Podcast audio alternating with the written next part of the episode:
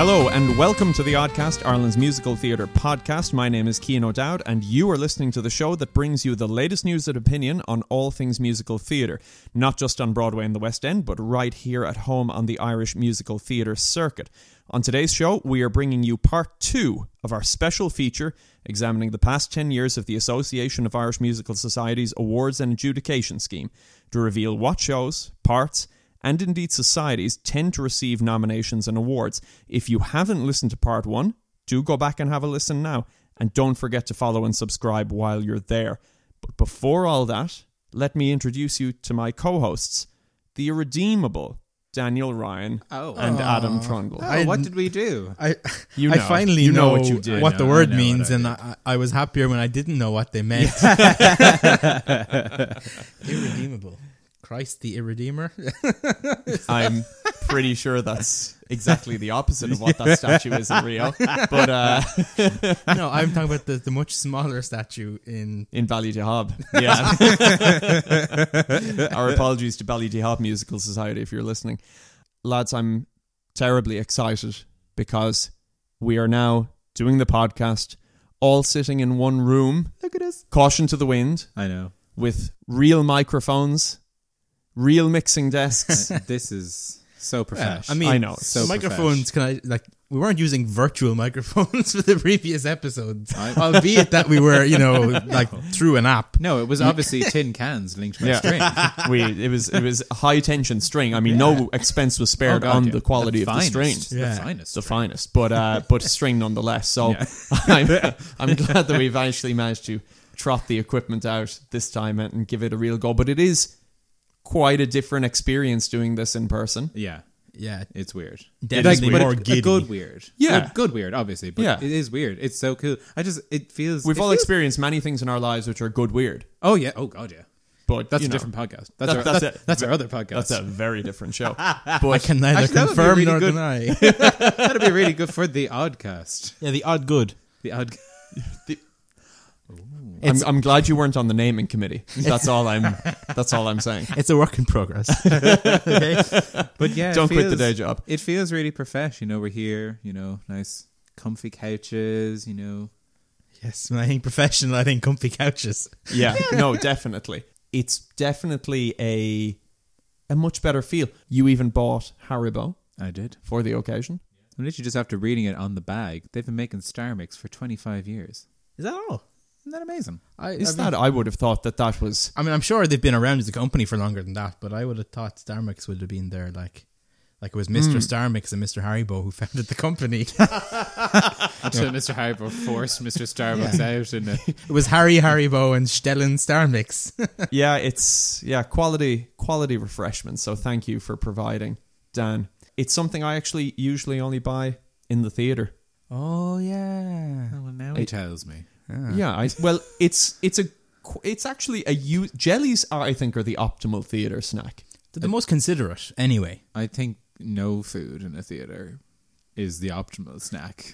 Yeah, but uh, if more we're, dra- more drank. Yeah. but it like an, but like also like a polite level of drank because you do need to appreciate it. Not yeah, you and no no audience participation, no joining in, no heckling. Well, maybe a little bit. Well, of heckling. depends on the show. depends on how good or bad they are, but no, But I food, think food in the only theater, food in the deserved theater heckling. makes me sad. Okay. I will agree with you. Thank the optimal is no food in the theater. But if we are to have food in the theater, it ought to be no noise jellies. Oh God, yeah. Oh, so, oh, soft foods. Only. Yeah. Yeah, crisps are out. Like it, That's honestly right. Pizza out. somebody pizza soft. bringing a pizza into.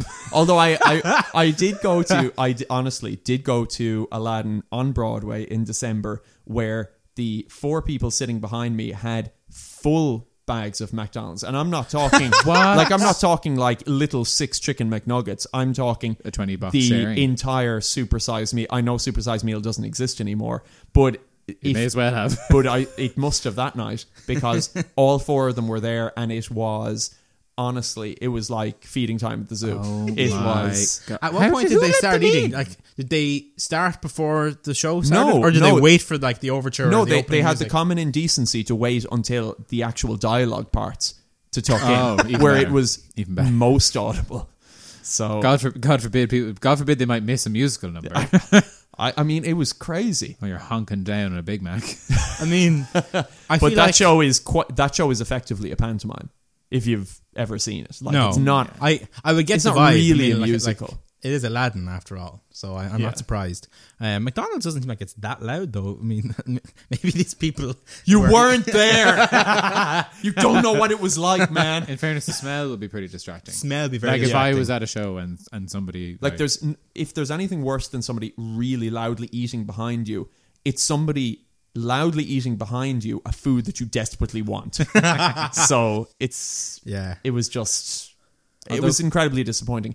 But honestly, like even the board, gosh, you see people come in with tubs of Pringles and all this kind of stuff, and Yeah, they sell crisps in the bars in the Board Gosh Yeah. and, and popcorn as well, which is not that noisy, but like the paper can be rustly, or some people who like to eat the kernels. I feel like the little tubs of Ben and Jerry's are okay though. Yeah. Like of of the things you could be eating, I'm a and big I know fan. Dan don't.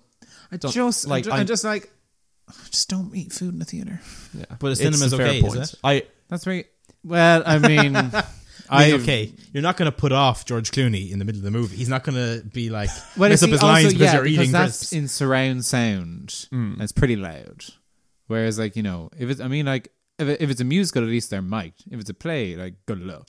I don't think I've ever seen anyone eat during a play, and now I desperately want to. That's the type of shit Helen Oh. Mirren would stop stop a show for. yeah, like, and she would be right. Mm. and she would kick you. She would kick you out. I wish I had the strength to never eat in the theater.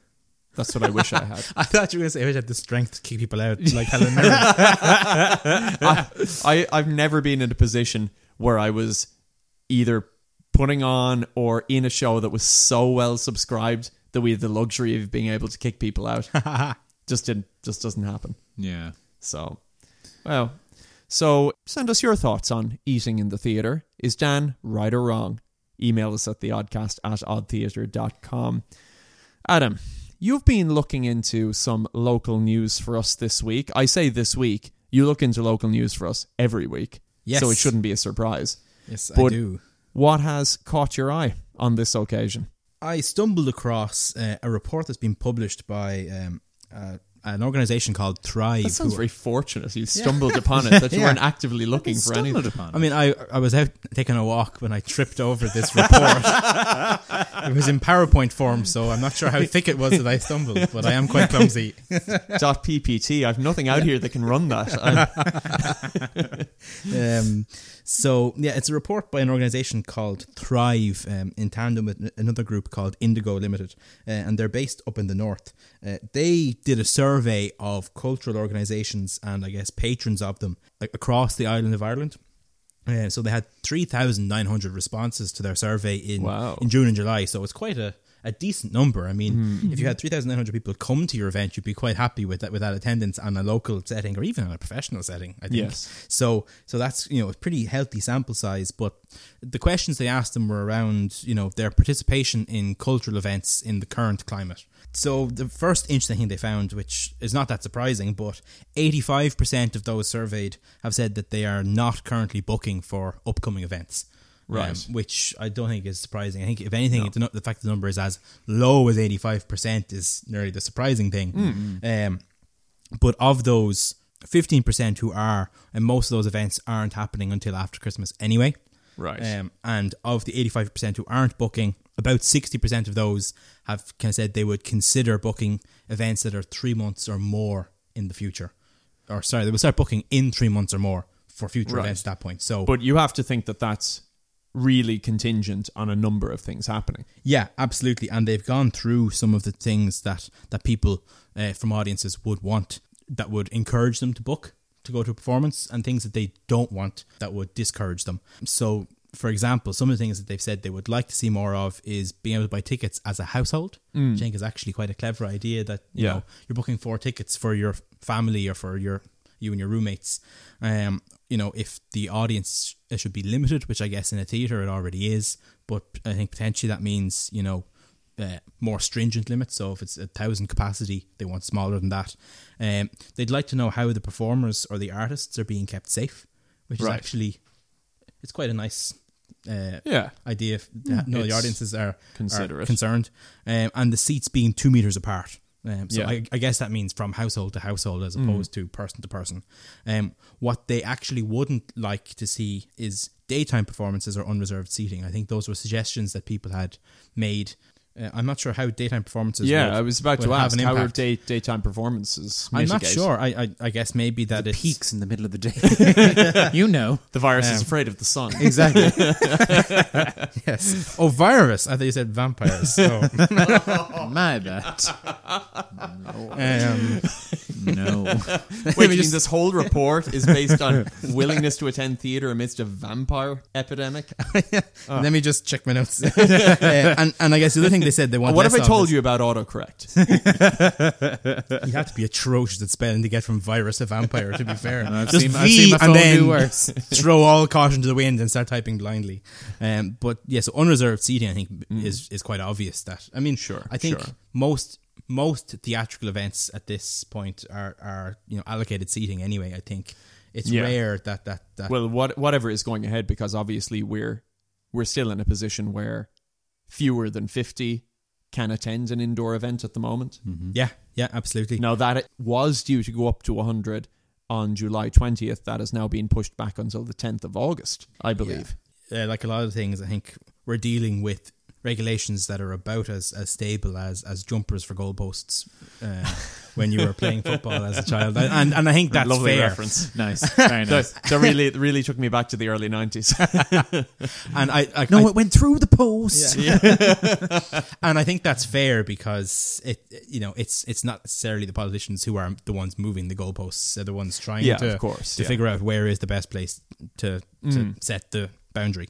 Uh, the other thing that they that uh, the people responding to the survey said they wanted more of was queue management, scheduled arrival times, and staff wearing masks. That all seems practical. Scheduled arrival times is actually quite a nice way of implementing you know social distancing in terms of a queue performing. So if the performance starts at seven thirty, say you could actually have you know groups of people coming in at 6.30 6.45 Sure. seven and you know i think that would suit some people you know to be there nice and early and, and depending on That- Mm. so your venue, have that a would- drink or- the idea is you don't have everybody milling around outside the theater in at the advance. same time yeah That, Well, that is will too early or work. too That'll late. work in like Japan, in Seoul, in Germany.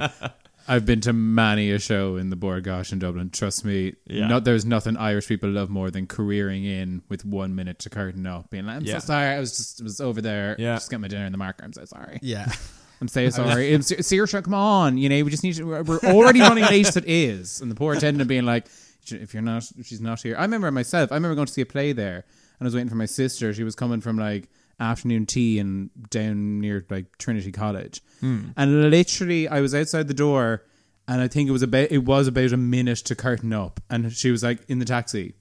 And- And she was like, "Yeah, no, I- I'll be there. I'm just coming down Pier Street." I'm like, "It's literally about to Yeah. start. Like they are not." And I was like, "I've wanted to see this for so long, and if you make me miss the first half of this, uh, we're ne- we're never speaking again. End of story." Yeah. and that's So- funny because actually what people said they wanted less of And you was- actually haven't spoken to her in two years. Exactly. So we missed the it's- first half. yeah and they said they wanted less of hannah being late as well actually what people said I knew it. no what they Knew said it. less of is is being required to take public transport to the event Well, I mean, I, Outside of I that. guess you might be talking about people there who don't have access to a private vehicle, and in order to get to the theater, they might be required to take public i transport. suppose that people aren't you know kind of so, and and it interested, is a yeah. fair point because there obviously are a number of people, particularly if you're living in a city like Dublin, who don't see the need to own a car. I know many of my friends feel that way living in the city centre. So they may not want to jump on a dart and go across the city, particularly if it's at a reasonably packed time. Yeah, that's Mm-hmm. true. That's true. If you're hitting half seven, you're kind of getting a mix of commuters and people going to other cultural Mm. events. Yeah, so like I think that makes sense. But there's not much I don't think you can do as an event organizer Mm. to incentivize public transport or not in that Sure, case. But sure. but it is one that's definitely it's it's good to know if you're an event in a remote location where where public transport is required or in an urban area where it's more common you know it's worth considering if if your event is going to be attended based on uh, this info in terms of hygiene then was another category so hand sanitizer uh, being able to see what the venue's procedures are and they had said you know potentially if there was a mark that a governing body of some kind was giving to venues who adhere to a set of rules Yeah. that that would instill comfort in them to go. So if Sure. if if there was an organization that was doing that, so say Ames for example was, though I'm not sure that Ames would be a good example of that because I'm not sure how they would even go about enforcing that, but some equivalent For the awards ceremony in September, you were talking about. yeah, yeah, yeah. Um, and uh, what they wouldn't like um, is restrictions on toilet facilities, which I think is a hard one to avoid because if you think about the interval at most musicals, particularly, I'm just thinking about like West End theatres, which are, which are quite old. The Yeah. toilet facilities are quite limited, and the policy tends to be you're not really supposed to get up out of your seat during the show, and nor do you want to. you know, un- Of unless, course, unless yeah. you you you know you absolutely have to. So you can see how you know some venues would seek to impose a restriction on what times people can use the toilet at, Mm. but obviously if you go too far in the restriction, you know it's going to put people off. Some of the other things I talked about briefly was, you know, in the last couple of months, have you engaged with online cultural events? Mm. And fifty-four percent said they had. And I guess this is the likes of watching some of the Andrew Lloyd Webber shows online, or um, I know National Theatre in the UK have done a lot of this. Yeah, exactly. And of that, you know, a, a good chunk of people said they had only started since the lockdown. Yeah, Yeah, sure. uh, you know- Hmm. well, in fairness, the availability of them has been hugely increased. That's true. By the yeah. lockdown. Mm. So seventy percent of the people who said that they had watched some kind of event online uh, had seen performance created by at-home performers.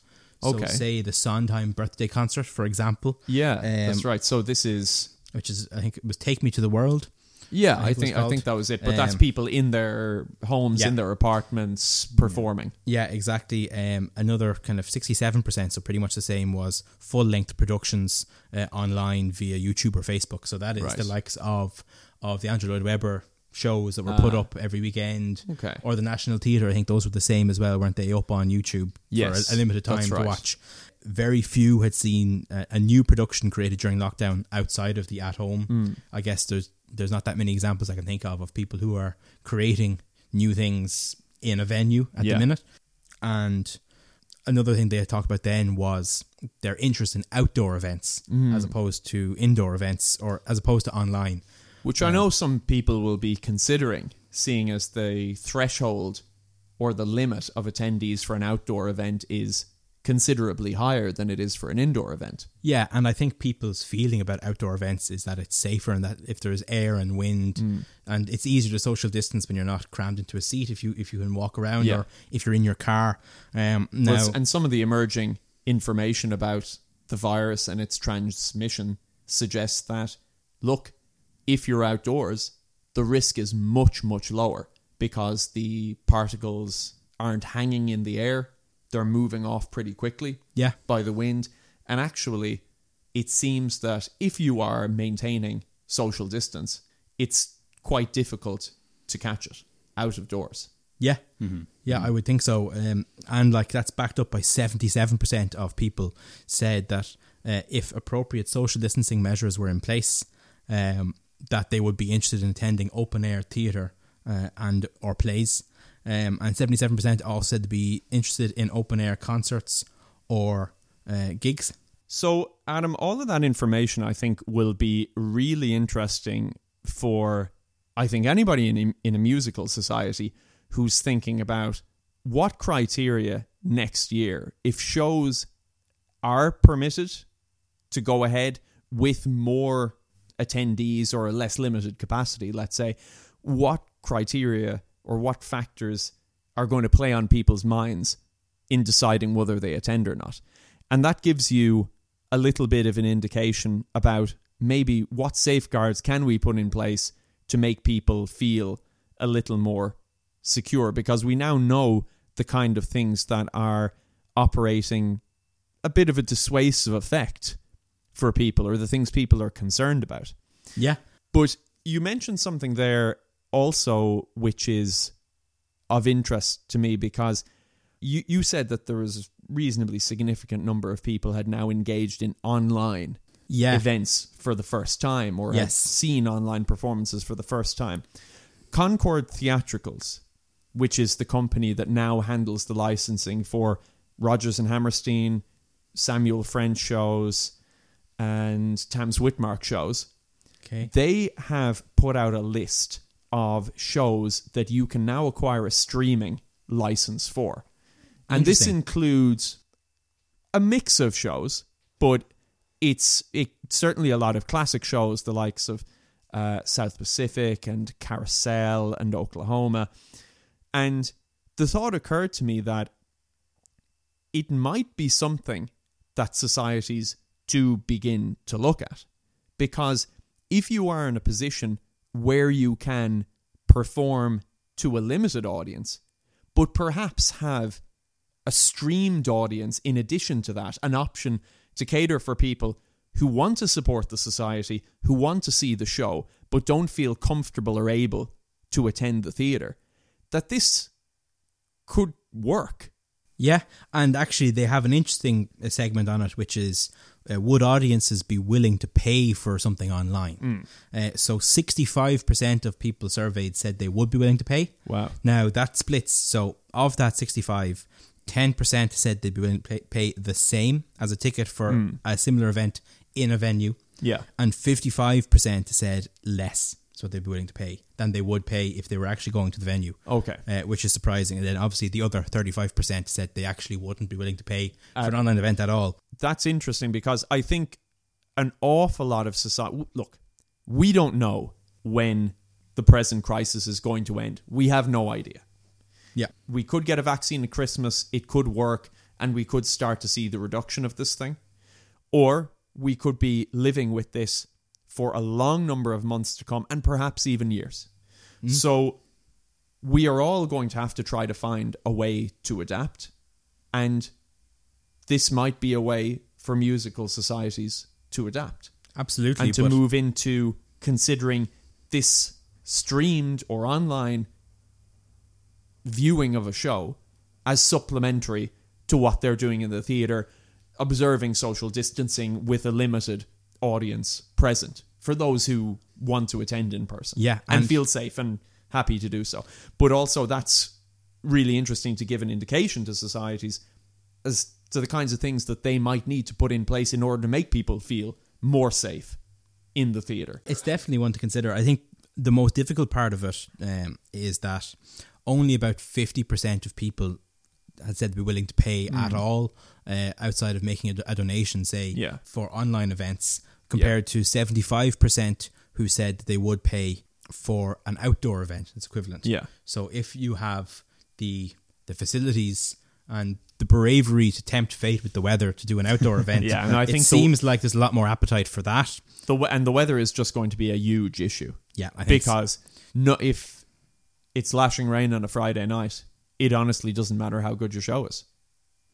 Yeah. people are not going to show up to be rained on, other Absolutely. than your most hardcore, dedicated fans. So I think there's an awful lot of food for thought there. Where can people get that report if that they report- want to look it up themselves? if they go to wewillthrive.co.uk Sure. uh, that's the the main website for uh, the organization who who's i suppose organized that report which is Yeah. called after the interval wewillthrive.co.uk is their website Dan, moving from the world of amateur to the professional, mm-hmm. what have you been looking at this week? Well, I started looking obviously like for news on like Broadway and, and the West End, and I suppose like one of the things that has happened in recent weeks obviously is is the very sad passing of um, Broadway actor Nick Cordero. Yeah. Um, only 41 years of age, um, dying from COVID 19.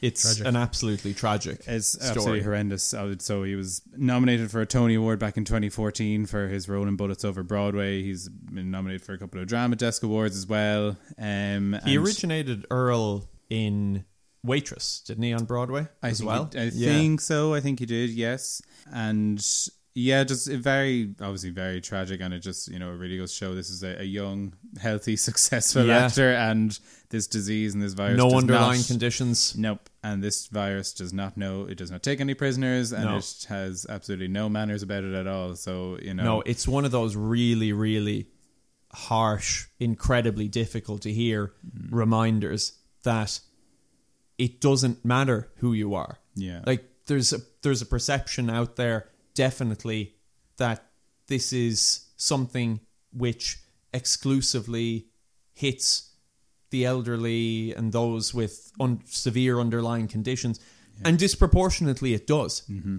But there have been people in every age demographic Absolutely. in with completely clean bills of health who this has really badly affected and in some cases killed. And unfortunately, you know, Nick Cordero's has fallen victim to it. It's such a sad, Absolutely. sad story. Very sad and just very, very sa- harrowing. And also, and like you know, obviously, there's been many people, you know, right across the world, and even like people across Broadway as well. But I think just because, like you said, he's uh, just a very a young, you know, somebody Hmm. Yeah. young and very, very successful and very, very well regarded.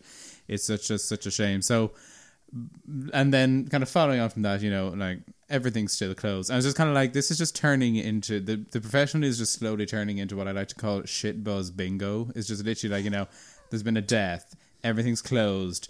Some like nothing's, Yeah, it's nothing's coming back just- to 2021. So mm, I was really desperately trying to find something fun, even even we could vaguely call it professional news. Mm. And our very own board gosh energy theater came to my age Oh. because The this baguette. week they are running across their social social meds, social meds, uh, mainly on Instagram is where it's mainly going down, but they are giving updates on Facebook, etc. Right. Uh, they're doing what they're calling the World Cup of Musicals. Oh, Fantastic. So if anyone's familiar with Richard is that Osman of Pointless, uh, Yes. the, the tall the tall genius on Pointless, Yeah. and, and he likes to do. Um, I think he has a book of doing the World Cup of everything, but I've seen him on Twitter. He's done it as well. I, I think he did like TV shows not Yes. too long ago. Um, so it's in that kind of style where basically they've taken they've taken sixteen musicals and they've kind of paired them off, kind of like like a World Cup World Cup style literally. So it starts the last 16 Mm-hmm. quarterfinals, semifinals, kind of thing. And what kind of what links them all is that these are all shows that have toured to the board gosh so they're all professional musicals that have actually played in the board gosh just in case people are wondering it's like where are they putting these shows Oh from? yeah. it's no, not- there is there is a, a link. there is a between link. them. there is a link. So what I'm going to do very quickly is that we're going to do it ourselves here. We're going to try. We're going to use this, and we're going to map out. We're going to figure out ourselves. I'll tell you exactly then where th- tonight is the semifinals. Okay. Just, uh, that's where they're at. See At how the we ti- compared. at the time of reco- recording. So I'll tell you where we're at when we get to the end of this. But we'll kind of fly through these because I just want to see. There's three of us, so majority rules. Fantastic. We can't have a draw. Can't have a draw. Oh. oh, Um, this this could be fun. And you know, I apologize in advance. No, we'll try. We'll try. And get, I, I want to say from the outset that we won't have like a city hall debate about everyone, but I feel like some of them we will have to have a city hall debate, a mini city hall debate. Mini city Other hall. ones are ju- like I'm just going to tell you straight away. There's some last 16 ties here that are absolutely outrageous. Like they're they should be finals. so this first one is one of these absolute like outrageous ones. Okay, So excuse cor- last 16 match number one. So hold on. So we we have to pick. We have to pick who's going The three through. of us have to pick who our winners are. Yep. For Okay. each of these ones, and we'll pair And and, then then- we'll go. We'll and work then our we'll way pair through, and them we all. will crown it here. okay, let's go. Hit us with the Okay, first one. All right. so the first one, absolute humdinger. I can't believe I can't believe we're kicking one of these out straight away. Okay. Les Mis Oh. Yeah. versus Miss Saigon. Oh, stop. I Les know. Mis. and and the and the link here is obviously Schoenberg Bobliel. yeah, yeah. Yeah, but it's lame is like that's not even a question. No, it's Miss Sa- Miss Saigon has to go through. Oh, No, I'm on limits. Yeah, I'm on limits. that's nowhere near as difficult as you made it sound. Then. No, that's No, so hold di- on now. D- That it- is- that don't don't say that. Like That Miss is Saigon outrageous. is an amazing That is at show. least that is at least a semi final pairing right there. They Miss Saigon is unbelievable. it is fantastic. That the one it doesn't close Act One, but it's near the end, end of Act One. After spoiler alert, Kim shoots Toy. What? And and and he and the shotgun fires and it's like this is the hour. This and that is that's better than one day more. That is better than one day more. it is Get false. every It- single hair on the back of your neck. It Sam. is a fantastic show. It is absolutely brilliant, but I'm sticking with Lemis. You won't like, you won't It's Les Mis. move me off Lemis. It's lame is. no. Not on this tie. Not on this tie. They get through for me. Put it this way. They won an extra time. Golden goal. I know golden goal doesn't exist anymore, but in this it does in This my is mind. like I used to love Golden Goal. this is like FIFA the All Black, '98. This is like the All Blacks road to the World kicking- Cup. This is like the All Blacks beating us in the like the ninety third minute. That's what that is. Yeah. That's what that is right there. Anyway, fine. Majority rules. You're wrong. Um, that's 16 number. Okay, two. See- Lemis progresses. What what's next? I hope you next actually wrote up- down next Les up, Mis. and see, this is what I mean when it says that you have two brilliant shows Hmm. and then two sho- Okay. that are not as good. Mary Poppins versus Annie. Oh. Is there a way they can both lose? I mean, Well, yeah, they're uh, the winner is going to face Les Mis, so they do both lose. yeah. so is there a point in having the debate? I mean, it- like I think Annie's better. Annie's a better show. What? Who would have seen this what? pairing go What down? is wrong? Hmm. Are, are you just insistent on being on the wrong side of history for everything? Annie Like, is. You're actually yeah. kicking out Mary. Pop- You're actually you're kicking Julie It's Andrews. out. Mary Poppins. You're kicking Julie Andrews. It's out. the most I'm not kicking- saccharine fake You're show. kicking Julie Andrews and Dick I'm not Van kicking Dyke out Julie in Andrews out. favor of I am Cara kicking out Burnett Dick Van Dyke. and Tim Curry. That's that's the you know. Yeah, I am. And Bernadette Peters, sorry, is in Annie as well. Is she? Is Yes. she Annie? No, that would have been amazing. would have been, When she, do you think Annie was made? I don't know. had, she had the hair for it. She did have the hair for it, in fairness. This is just terrible sh- right altogether. Uh, Anyway, okay, next one. Tough one. Tough one. Daddy Warbucks going to come Actually, kick no, I- your ass, okay? Okay, so the next one is Wicked versus Billy Elliot. Oh, that one is really Ooh, tricky. That actually. is hard. I'm gonna say Billy Elliot because I think that's so brilliant. It's such a good show, and Wicked for me was just overhyped completely. It is massively I agree overhyped. with the overhype on but Wicked. is it still better? I'm sticking with I'm- Billy Elliot. I preferred Billy Elliot. I'm gonna go. I'm, I'm gonna go with going something Billy northern. Elliot. Yeah, Billy Elliot. Yeah, Oh wow, our first unanimous Yeah. take. take that Unanimous. Wicked. I Uh, mean, I look. Wicked is it has some fantastic songs. It is. I'm gonna Defying say Gravity. it's a show that needs editing.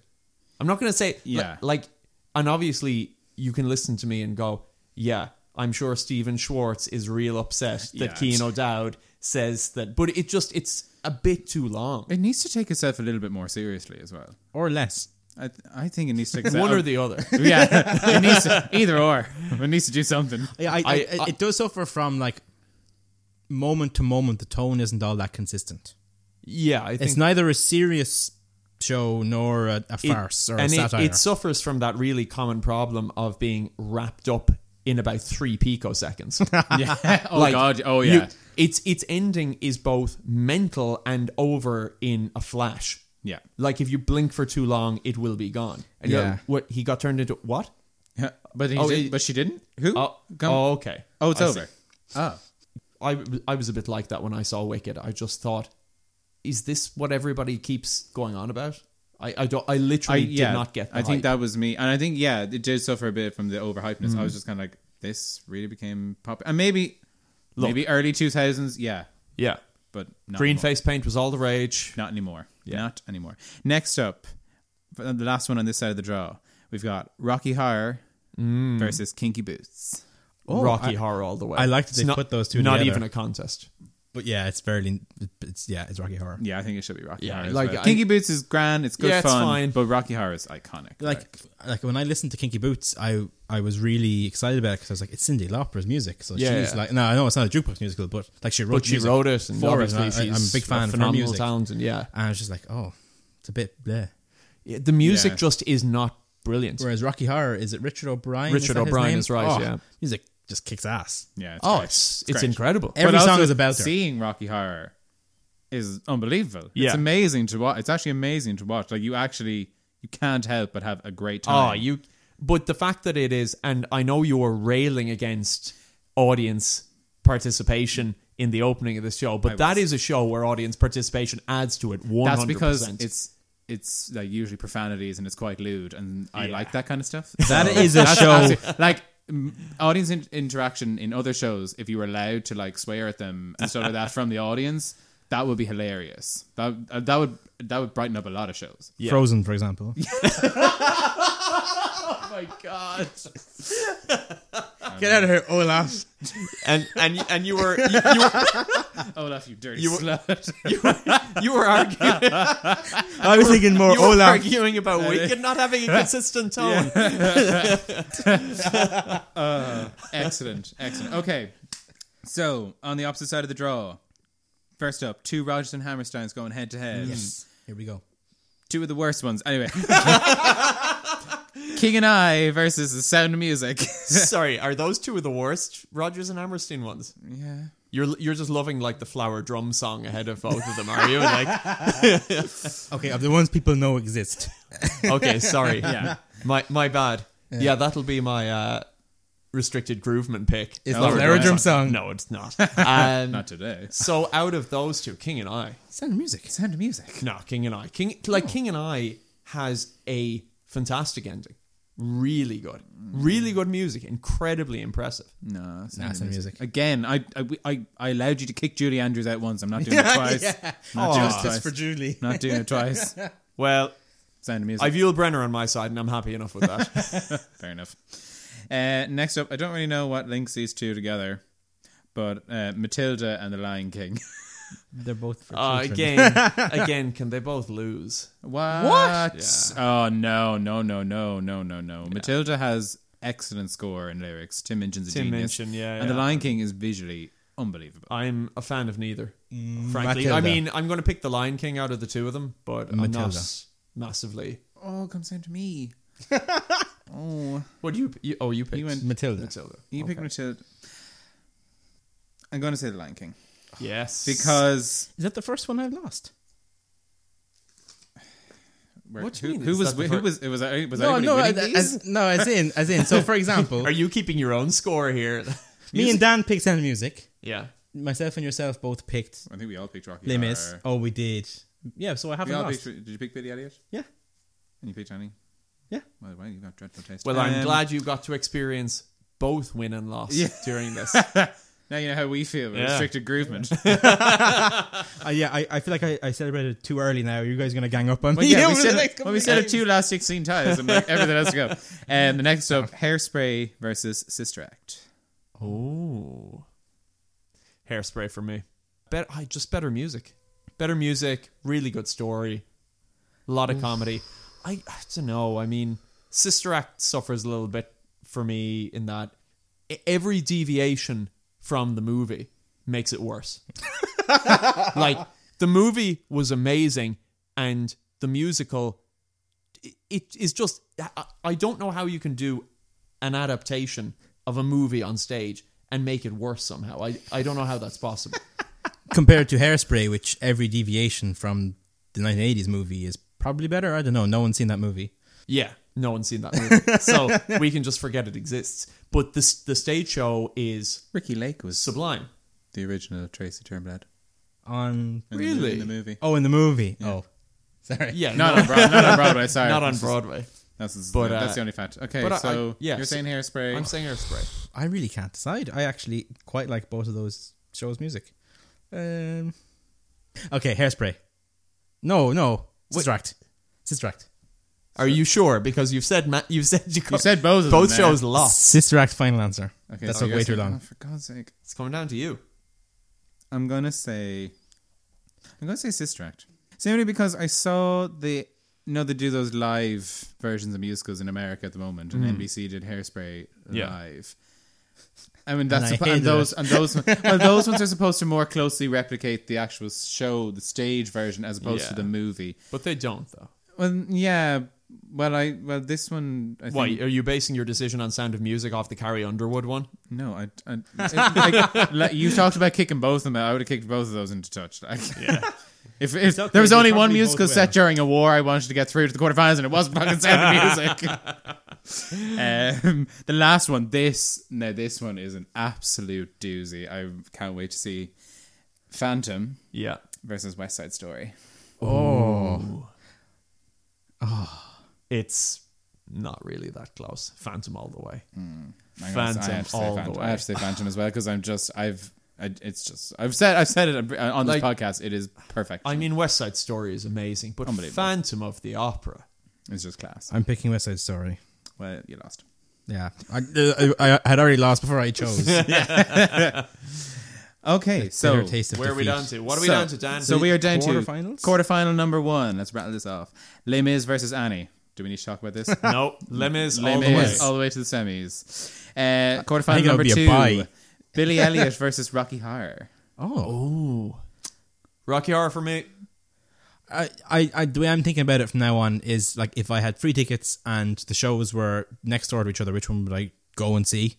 Oh, that's good. Actually, I Oh, like that's that. that's I like actually that. a nice That's way to actually- frame that's your really good. Um, decision. Yeah, And I would go get a drink. No, I would pick Rocky Horror. Yeah, I was gonna Yeah. say actually Rocky Horror as well. That's a good way of yeah, thinking that's about it. great. Yeah, what That's would I really prefer good. to see? Whereas in the in the Annie and um, Instead of trying to overly intellectualize, it, what might be considered a greater show? But if this was the case, I definitely would be getting the train home. Um, Next one up: Sound of Music versus Lion King. Um, Sound of Music, I need my boy. I actually think. No, I'm going to go with the Lion King. Yeah, on I'm this gonna go one. with the Lion King. I may as well be Yeah. impressed.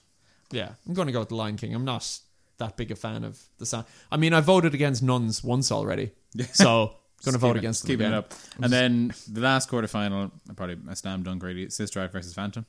Phantom. Phantom. Phantom. Thank you. Right. Just poor nuns. Those poor nuns. I'm not getting a look. So our two semifinals are Les Mis versus Rocky Horror and Lion King versus Phantom. I gonna- guarantee you, we only have two the same as the. But I'm going to popular vote. pause there and I'm going to give you an update of where they're at. In I guarantee you it's the Les poor Mis and gosh. Phantom, but I don't think they have the Lion King. Lion King? Rocky Horror. Lion Horror. King and Rocky Horror. yeah, I'm somehow doubting Rocky Horror made it this far Yeah. in the official board. But I can gosh. tell you, one of our semis is exactly the same as one Oh, of their wow. semifinals. So that must be Lion King Phantom. Yeah. Yes. Yes. And at the moment, in terms of because they're doing it another way on polls on Instagram, and Oh, they you had can see the You can see the percentages. percentage. As of right now, in the Lion King, Phantom of the Opera semifinal, it is 50-50, neck and neck. That is Go scandalous. final. Which I think is absolutely outrageous. That is outrageous. That is. Can that- you imagine not- I'm Lion not being King mean. beats Like I'm Phantom? very happy people are taking part in this, but for balance, that is a lot of people who do not know anything about musicals. Because if they did, that would be a slam dunk one way. The We're other going one, to get a whole load of Lion King fans emailing in after this. bring it, bring, Bring it. it. We'll They get can you put one, da- yeah. They can put down their crayons and they. Can, You were so saucy, Dan. I know, thank you. The other semi-final, we have one. Les Mis. Les Mis because yeah. again, again, I feel like people. I, I, I do like Les Mis, I do. Yeah. But I just feel like people who don't know very much about musicals are like, oh well, Les, people watch Les Mis, and it's like there's other musicals out there. Undoubtedly, Les Mis is much more popular than I know you're saying Miss Saigon should have made it through. But and Miss Saigon was an incre it's it's Miss Saigon sort of a weird one. It was an incredibly popular show. Came out in the West End in 89, I think, Mm-hmm. yeah. and was like booked out solidly for Oh, yeah. years. Yeah. And then I And- went. Then I went to Broadway, made an absolute splash. Yeah. Because they, Jonathan Price, who people will know from Pirates of the Caribbean Yes. and Game of Thrones, he was playing the he played the engineer Mm. originally in the West End version, but when they went to Broadway, uh, I think the actors equity union were like it has to be a person of like an actual Asian actor, Yeah. because it is a Vietnamese character. Makes sense. Um, and I think for a while, like they, and again, they had huge like, but like advanced sales were colossal Yeah. through the roof. And Cameron McIntosh nearly went and pulled the whole thing because he was just like, no, he's playing it. End Yeah. of story. Then he went on to win a Tony Award for it. So you're kind of like, what? But he did the same thing with Colin Wilkinson. There was uh, with Les Mis coming over to Broadway in '87. What they He- want an actual Frenchman? We he, Or- no, well, they wanted an American actor because like Ah. the American Equity said that well, we want the cast to be American, and Cameron Ma- McIntosh like that said, well, you either take Colin Wilkinson or I'm not bringing the show to Broadway, which obviously very risky move. But He, he likes to fly by the seat of his pants. But the other semi-final, obviously, Les Mis and the what the voters on Instagram have put through, they put Wicked through to the semi-final. Yeah, which after we just we kicked trashed it out. it. We kicked it out round one. But Yeah, um, uh. at the moment, Les Mis. We is don't have the leading. public on Again, our it's- side. It's, pretty close, fifty-five to forty-five. okay, But uh, so that's where it's currently at. So we're waiting. So are to see we who going to gets go it. beyond that now? So we're gonna and go put it beyond in it. so we're we gonna- we we're gonna picked get the three- jump on three them. out of the four. So we have three out of four. which is Okay, pretty it's good. not so bad. You know, we're pretty in touch. Yeah, And then our one, our one. wild or card we're is pretty out incredibly there. basic. Is the way of looking at it. yeah, it's probably the latter, isn't it? Yeah. Hmm. Yeah. either or. So, le- so we'll start with the easier one: Lion King versus Phantom. Phantom. Phantom. Phantom. Les Mis versus Rocky Horror. I mean, they're so different. But if you had asked me before you even listed the 16 shows, what would the final of the World Cup be?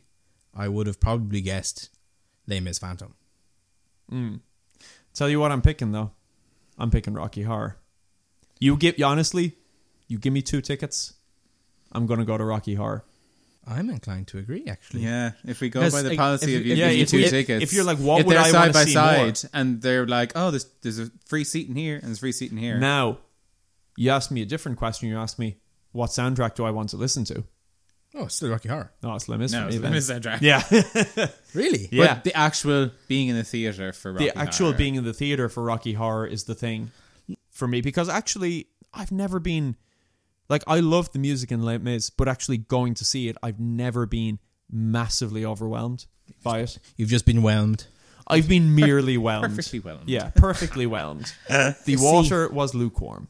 Also, you have the benefit in Rocky Horror of being able to get a drink after the show because it's not 18 hours Yeah, long. it's only like yeah, twenty two minutes long or whatever it is. no, it's what it's like hundred minutes. Maybe it's like Yeah, an compared hour, to like an hour forty or the, something. Like, Snappy. like I think Les Mis is one show I would forgive someone for bringing McDonald's into because it's a long show. It's a long show. No, yeah, you give me right now. You give me the two tickets that I pick Rocky Horror. Yeah, I, I'm, I'm in agreement there. It's I much think more I'll go with fun. Rocky Horror as well. Yeah. Ah, Yeah.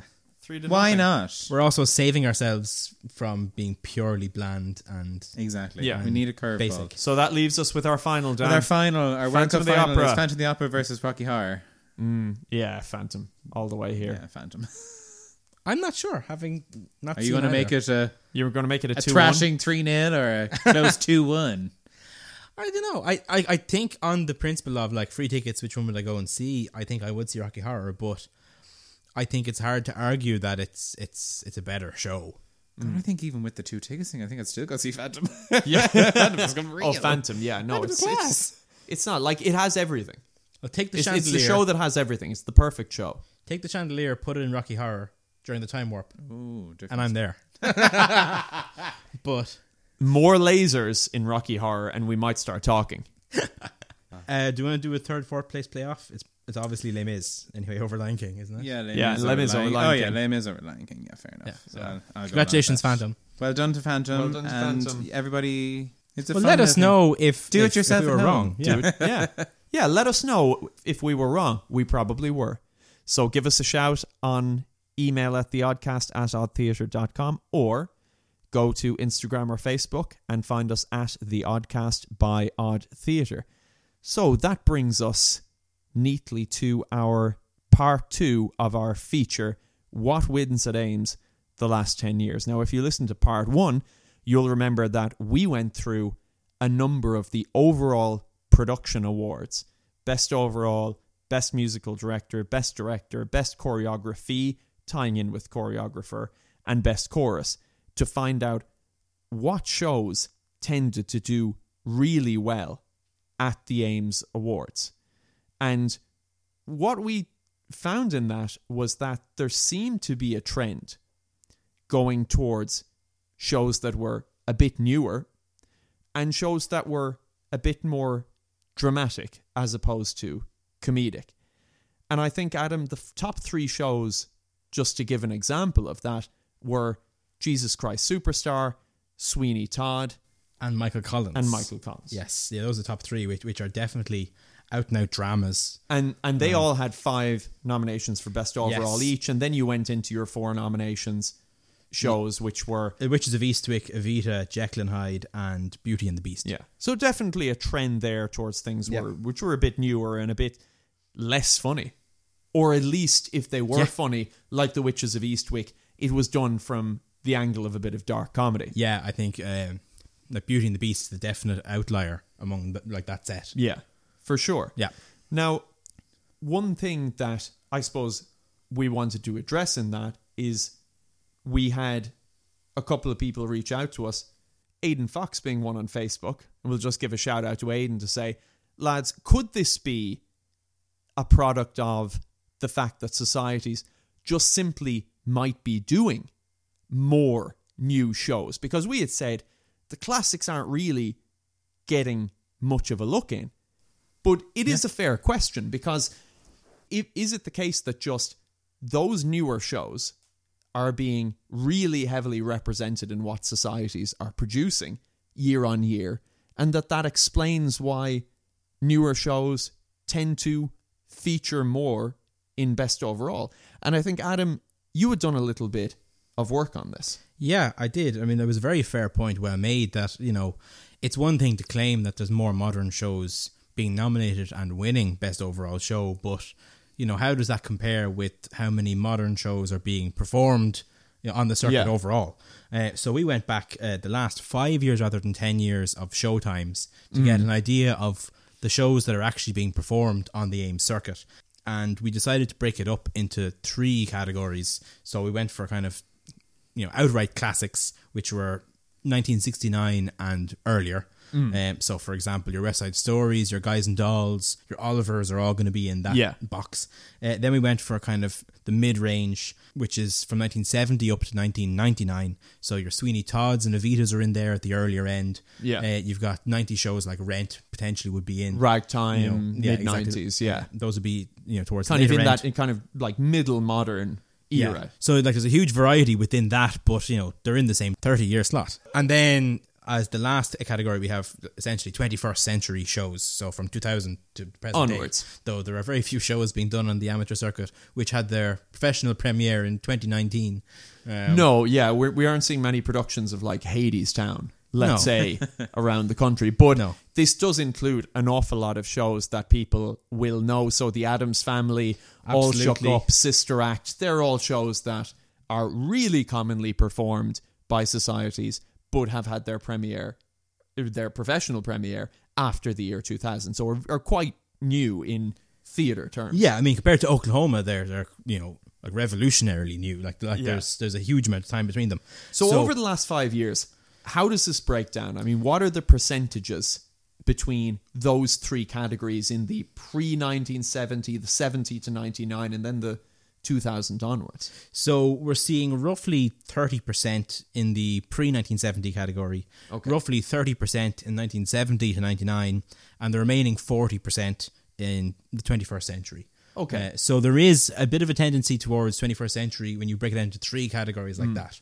But what you see essentially it's 60% of, you know, pre 2000 shows and 40% are post 2000 shows. If Okay. you want to break it down like that. Yeah. Um, whereas if you look at the wins, it is 60% 21st century shows and 40% pre 2000 shows. Right. So it's completely inverted. Yes. Now, it's not 90 10, it's not a dramatic split, but there is definitely an But the- over representation in the nominations. There's a very and wins. statistically significant discrepancy.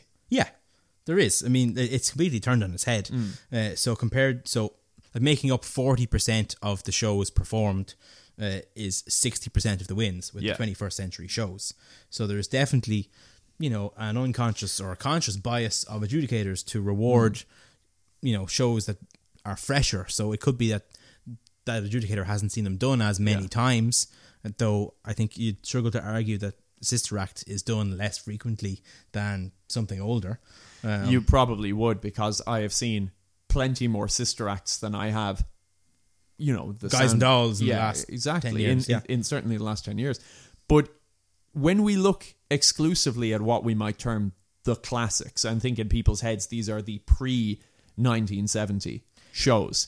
How Yeah. does how does that break down? And we've said that about thirty percent of the shows Yeah. performed over the last five years have been pre 1970 shows, but how often are those shows getting nominated for best overall? yeah, so only seventeen percent of Right. the nominations are for that, and like it's it's it's fairly simple in that there were one hundred nominees for best overall show. So that means seventeen Yeah. nominations for classic shows, just you know compared to thirty percent that are done. So Yeah. um, and then only ten percent of wins. So again, ten wins out of hundred. Yeah. you know, whereas you would expect if it was proportionally balanced, you'd be expecting thirty. You know, based on the number. Sure. So you're seeing definitely bias against, you know, whether it's conscious or unconscious again, those outright classic shows. Yeah. I think we mentioned in part one, it could be because, you know, the adjudicators have seen many more versions of those shows that Hmm. that you need to really do something interesting to stand out. Or it could be that that those shows just were written in a different time when orchestras were thirty and forty piece and, you And the had- production values of the, the professional show and the expectation that's residual in your mind cannot be matched. By Absolutely, it's an big, amateur lavish society. sets, and there are almost without fail film versions of those you know, Sure, shows yeah. that, that you're you're being benchmarked against, which which Yeah, and there are classic performances of individual characters which are sort of inescapable. absolutely. I mean, if if you do Calamity Jane, there's not you know a snowball's chance in hell that your calamity is not being measured against Doris Day. Yeah, Yeah.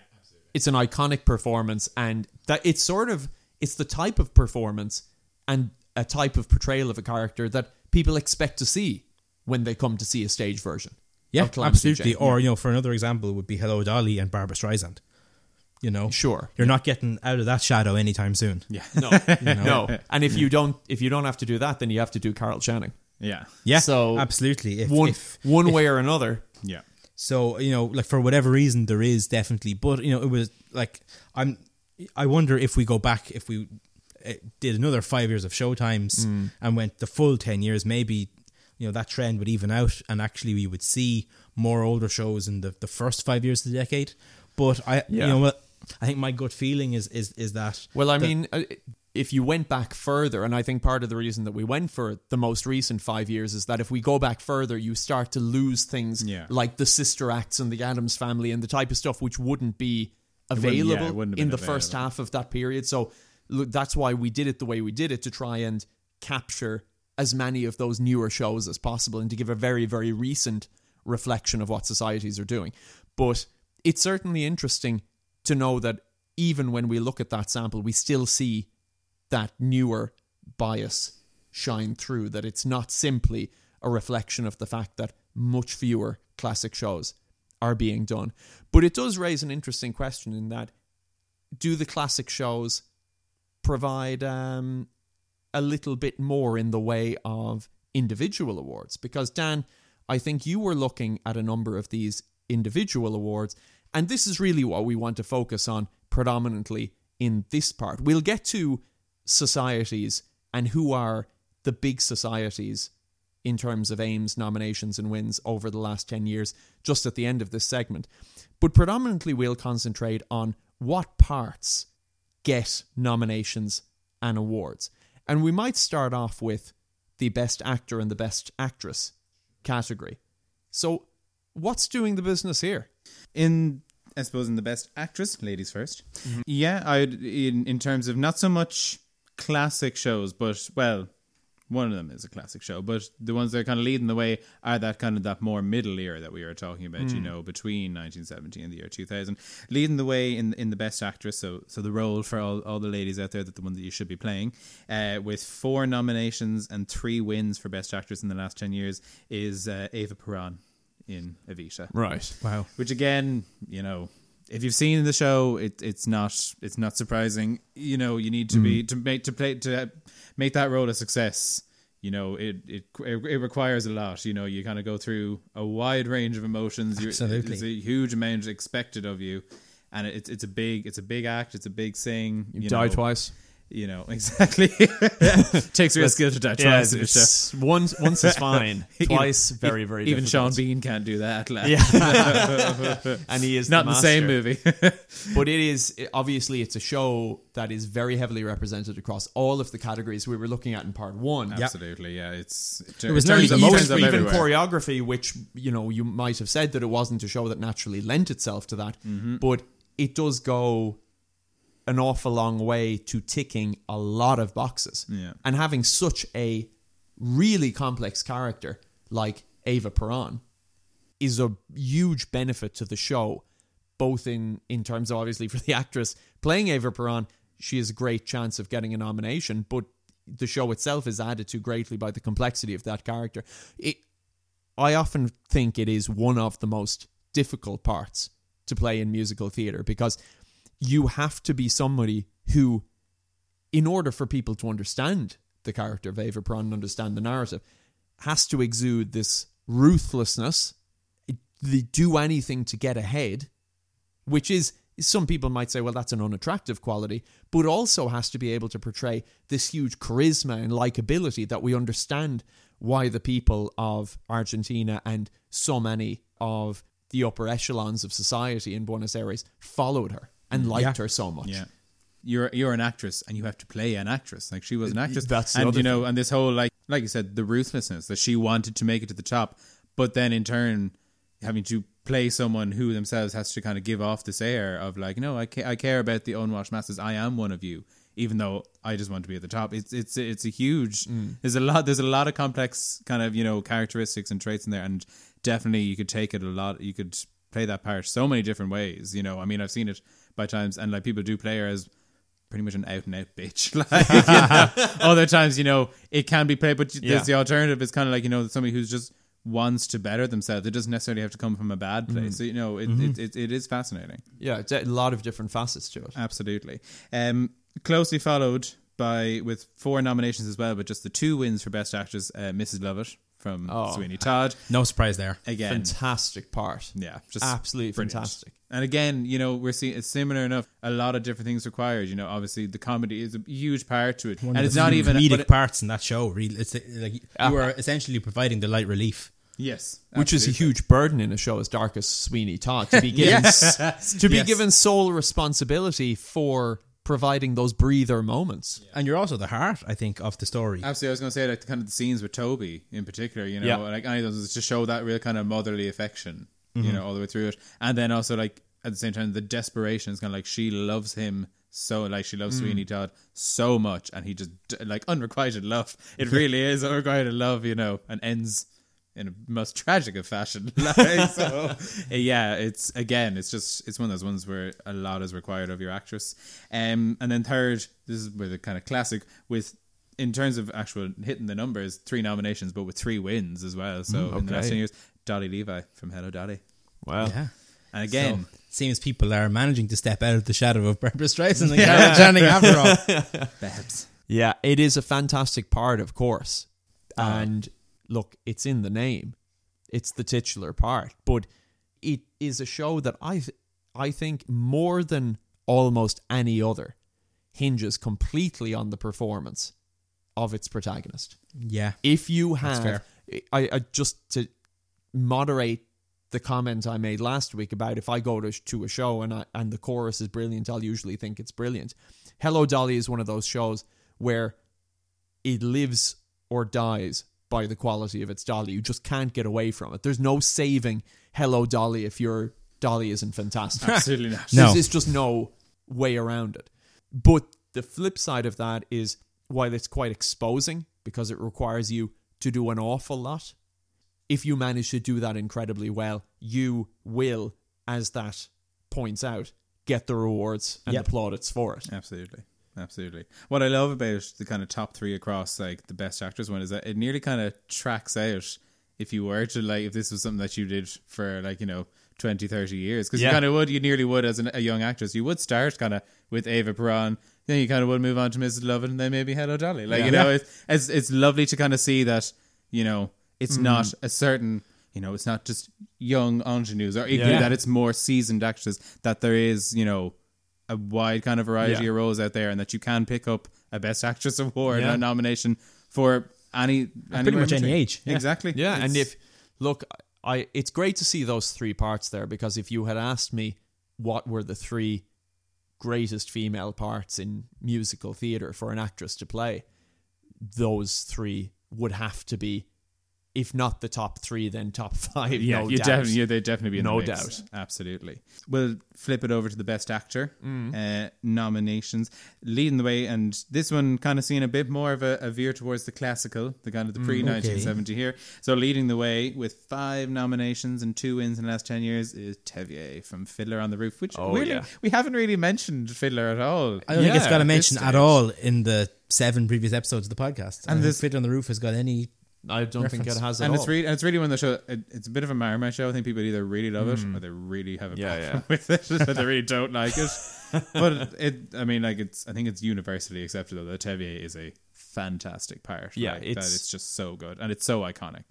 it absolutely iconic part. It's again, I think it's sort of a complex part for an actor to play. I Yeah. think more so than a lot of other ones that you see in musical theater. I actually, oddly enough, think that many of the older shows tend to have a little bit more complexity written into the acting parts. I think a lot of the newer ones I, I'm I'm thinking you know specifically of the likes of the the wedding singers or the sister acts, All shook up. the all shook up. They can be a bit more two dimensional, Hmm. played for laughs. Even when you go back to older shows of those comedic moments, they there's honestly a bit more going on in the character's mind. Yeah, it, it's it's. I think there's definitely a trend towards more tongue in cheek humor it, like you're you're being Take, stage taking the audience by the hand. It's like, let's go le- leading you down the Yeah, path. yeah. Kind yeah, of thing. and yeah. and it's it's very much like it's it's nearly with a, a fourth wall break and a wink and a nod that like your characters are a bit too self aware, whereas I think i- in older shows your your comedic characters are n- like not trying to be funny in Yeah. the world of the show. They're not in on the joke. yeah, like Yeah. they're like they're very much you know uh, the subject of the joke as opposed to the, yeah, like they're, a they're person either telling a they're joke. either the butt of it or they're making it, but they're not in on it. Yeah, absolutely. Yeah. And I think Tevier is an interesting one because, um, like he's the protagonist, but you know, in a different musical, he would be the villain in in some respects at, at times because if you told the love story, like just the like forbidden marriage part of A Fiddler on the Roof, you know, he he definitely is not the hero in that moment. Yeah, yeah. But that's what I mean about the complexity of that Yeah. part because it it has both heroic and villainous qualities. yeah, while carrying the burden of being the narrator. Yeah, and I do. I love the start of the show, and I love him in the start of the show. Oh, it's kind of downhill from there though. Let's just skip over that. Uh, Uh, what else you got on your list, Oh, Dan? Following up there, a, a second on the list with four nominations and two wins in the last 10 years, even though it's a relatively new musical and it's a relatively only available recently, uh, is Gomez from The Addams Family. ah, yes. Another patriarch. I guess. and yeah, that's kind of an odd one. I've only, now in fairness, I've only ever seen one Addams Family Mm. and, and it, it was the touring version of it. I'd be lying if I said I thought Gomez was what stood out. In it, which maybe Yeah. is more credit to all the people who got nominated Yeah. and won for the award E- that they were able to exactly, make yeah. this something I special. mean, people when they talk about the Adams family tend to talk about I think Wednesday yeah. or or Fester. Fester. yeah, So interesting that Gomez is ranked so highly. Yeah, well, it's not surprising in that Adam's Family is is just outside of that top seven with three nominations, best overall show. I think it, it it we saw it in a couple of other categories as well. Mm. Yeah. but yeah, It does perform quite well consistently. Yeah. And I think it comes back to that, like we kind of mentioned, you know, when we were talking about the, at the beginning of this conversation, kind of old versus classic. I think it's very much has benefited from this. It's brand new. It's shiny. We've never seen it before. Yeah. yeah, you know that kind of. way. I It think has a it, novelty factor. It, definitely and the more than other Hmm. shows. technical aspects of it obviously do capture your imagination and immerse you in the show that little bit more. Yeah, you know but like that i would be i would be lying if i said i thought that it was a spectacular part or one of the most spectacular Hmm. from an acting point of view male- especially. from from an acting Yeah. point of view one of the most spectacular male Yeah. parts in musical theater i, I yeah. Same, same. So But- hats off to the hats off to the four people who did get nominated in the last ten years. but obviously yeah they've managed to do a phenomenal job of it They did. And then to finish at the podium in third place uh, with three nominations and two wins in the last 10 years, Henry Higgins from Ma Fair Lady. Ah, yes. Which, in fairness, again, not really any surprise. I mean, if you've Yeah. seen if you've seen either the show or Yeah. the movie, you know, Henry Higgins is. is I mean, like obviously everyone tries to be Rex Harrison because Every- and why wouldn't you if Oh, you had why the wouldn't you want to be? opportunity? You should. Everyone should aspire to be like Rex Yeah. Harrison. it's definitely the actor's part over the like. It's I think he and you mentioned the Sondheim quote to me before about like you would prefer an actor who can sing over a singer who can act. And Yeah, I that- think that I think famous Henry Sondheim Higgins. quote. I think the Henry Higgins is definitely a part where you want an actor who can sing, not a singer who can act. Oh, completely. Considering how Rex Harrison- I would always want that for Yeah. the record. In any, like, like literally, unless it's a part that requires like the most Like Christine, for Christine example. in Phantom, you have to be able to do the note, and you have to be a believable operatic soprano. But for the most part, I get terribly bored of a show if I see a technically brilliant singer who is sort of struggling to be believable. I would much rather see somebody who is a decent singer but a really good actor who draws me in and tells the story brilliantly. And that Sondheim quote, actually, he's talking about the diff- why he likes musical theater ahead of opera, because he said, "I even though he is arguably the most highly rated theatrical composer of Yeah. the the twentieth century, he is."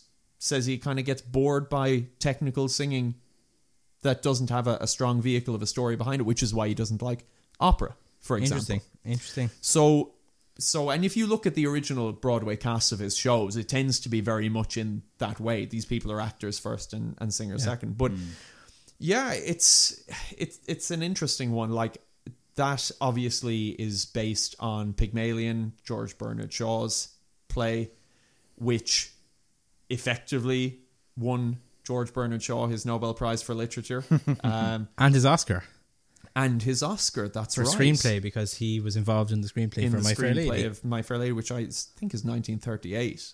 Um, but it it's just a brilliant, brilliant script, and it annoys me endlessly when I hear people say, "Oh, the dialogue goes on too long," and there's it's you too, need to take pages. you need to oh you need to in the cut, library. you need to cut bits out of that script it is it is a work of genius like it is a work of genius and honestly if you find it boring then the pl- the people on stage i don't think are doing it justice Yeah. that's the way i would look at it If you're finding Because- it boring, go get yourself a big because Mac. it should be captivating. I mean, one of the Enjoy best that Henry, Big Mac there. one of the best Henry Higgins, not in musical but in Pygmalion. I remember seeing like a TV only version that Peter O'Toole did, where he was Henry Higgins. Oh my god, it Good was man to just- cast the part. Yeah, a, a man who can kind of do everything. Of course, he was in Man of La Mancha as well. He Of was course. the lead in that. Yes. Um, So Though actually, like just speaking of Peter O'Toole, like there's a, definitely a bias in the actor over the actress. In like it's more a distinguished gentleman's. Oh yeah, game. definitely. Because even even looking beyond that, and, and weirdly, because I kind of I looked I looked at kind of what would be coming in fourth, if you will, and with three nominations each but no wins, are Bill Snibson, which is me and my girl, Yeah. Fagan from Oliver, and Right. Sweeney from Sweeney Todd. yeah, Again, all parts that are on the older side for of the the spectrum. distinguished gentleman, Yeah. Uh-huh. exactly. Yeah, so it's definitely these young these young bucks that don't know what they're doing. Yeah. So if so if you're like me and your twenties are now behind you, don't despair. there are parts It's out all there for it's you. just beginning for you. Of course, if you happen to be Daniel Ryan, you can book that trend entirely and get your nomination for best actor in your in your twenties. That's Thank that's you very true. That's true. Um, is that trend carried over in the sporting actor category? Actually, in terms of the age, Well, to segue professionally, What a that sagoo. was expertly done, Adam. what a sagoo. So it is interesting that to an extent it is. If I look at the best supporting actor category, there are five parts that have had three nominations each over the past 10 years. So these are Pilot from Jesus Christ Superstar with three nominations and two wins, Toby from Sweeney Todd with three nominations and one win, Fester from The Adams Family with three nominations and one win, De Valera from Michael Collins with three nominations and one win, and Judd Fry with three nominations but no wins. And just behind them is Bill Sykes from Oliver with two nominations and one win. Okay. So it's really a, a group that doesn't have, let's, if you take Fester out of it, yeah, doesn't really have. So I'm looking Pilot Toby, Bill Sykes, De Valera, and Judd Fry. There's not a laugh in those guys. well, yeah, it's You essentially know, like, like it is, it is They're the villains. misery town USA. So, but population. What are you talking about? It's hilarious when Pilot lashes him. Oh Absolutely hysterical. it is there's an awful lot of complexity to those characters. Yeah, So I always think Judd Fry is one of the best parts, I think, for a man in musical theatre. Because while he's villainous, of course he's villainous, he is pitiable. yeah, In he's a bit another of a way. product of his environment in that there's not a single person says anything nice to Judd Fry No. in the course of the musical. Like, no one's like, "Hey, Judd, how are you today?" like, like Curly relentlessly abuses and bullies him. yeah, You know, like he does. poor Judd is dead is is psychological torture, yeah, it- pretty much. So poor Judd and that's Fry. just to be in the audience. Oh. Man, that is a slam. Oh. But like, um, I'm kidding, I love that sound. Obviously, he has a huge amount of character flaws, but he is complex. Yeah. And De Valera, I mean, we don't really need to go down that route to to kind of get how how. Complicated guy as well. Yeah. but all of them, like Toby Pilot, which is obviously a phenomenal part, you yeah. know, hugely, hugely interesting.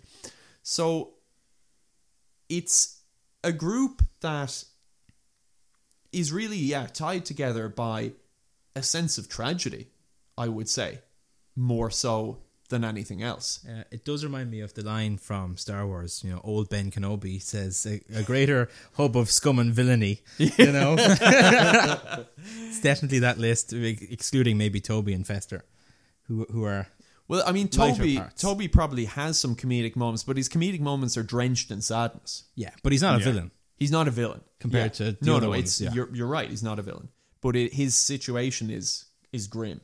Though you could take an interpretation of him being the villain. I mean, if you if you paint Sweeney Todd as the hero, you Yeah, know things don't end that well for Sweeney Todd, and it's a little bit got to do with Toby, if my memory serves. Your, your Yeah. memory serves you correct. it depends how one perceives Tony's naivety and innocence. Yeah, Yeah, yeah. But it's an interesting choice for a director to maybe look at in some future production. but if you contrast that to the best supporting actress, yeah. it is an awful lot more comedic. So the part with the most nominations and, and wins is Paulette from Legally Blonde. Really? With three nominations and two wins. Wow. An out and out comedic part, really. I out mean, and out comedic part. But if you look at some of the others, Katusha from the Mikado slash Hot Mikado, two nominations and two wins. Mayor Matilda Hyde, all shook up, two nominations, two wins. wow. Mother Superior from Sister Act, two nominations, one win. And you have Penny from Hairspray, two nominations and one win. And then you have a couple with two nominations and no wins, these being Widow Corney from Oliver, Velma Von Tussle from Hairspray, and Anita from West Side Story. A much more comedy oriented, Yeah. funny support parts, Yeah. Definitely. I mean, like, which Paulette, is a strange contrast. like, I think of those, Paulette, while being an out and out comedy part, is like kind of the heart at the center. It, it- like, if you're Paulette, you're kind of grounding the story a little bit.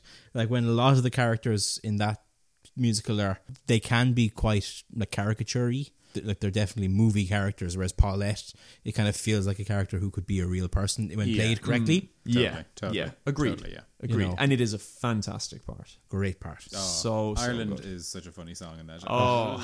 I love that song so much. It's so good. I'd love to he- hear Ireland from an American perspective. You know, like like hearing Ireland is is one thing when you're Irish. Yeah. But I, lo- I yeah, I kind of I wonder does it just have a completely different resonance and perspective? I saw the Legally Blonde touring cast in the Board Gosh, and after Ireland finished, and there was applause, which were like the biggest applause of the night, probably. Mm. Ole Ole's started. Oh in the, and then were reprised for Paulette's bow.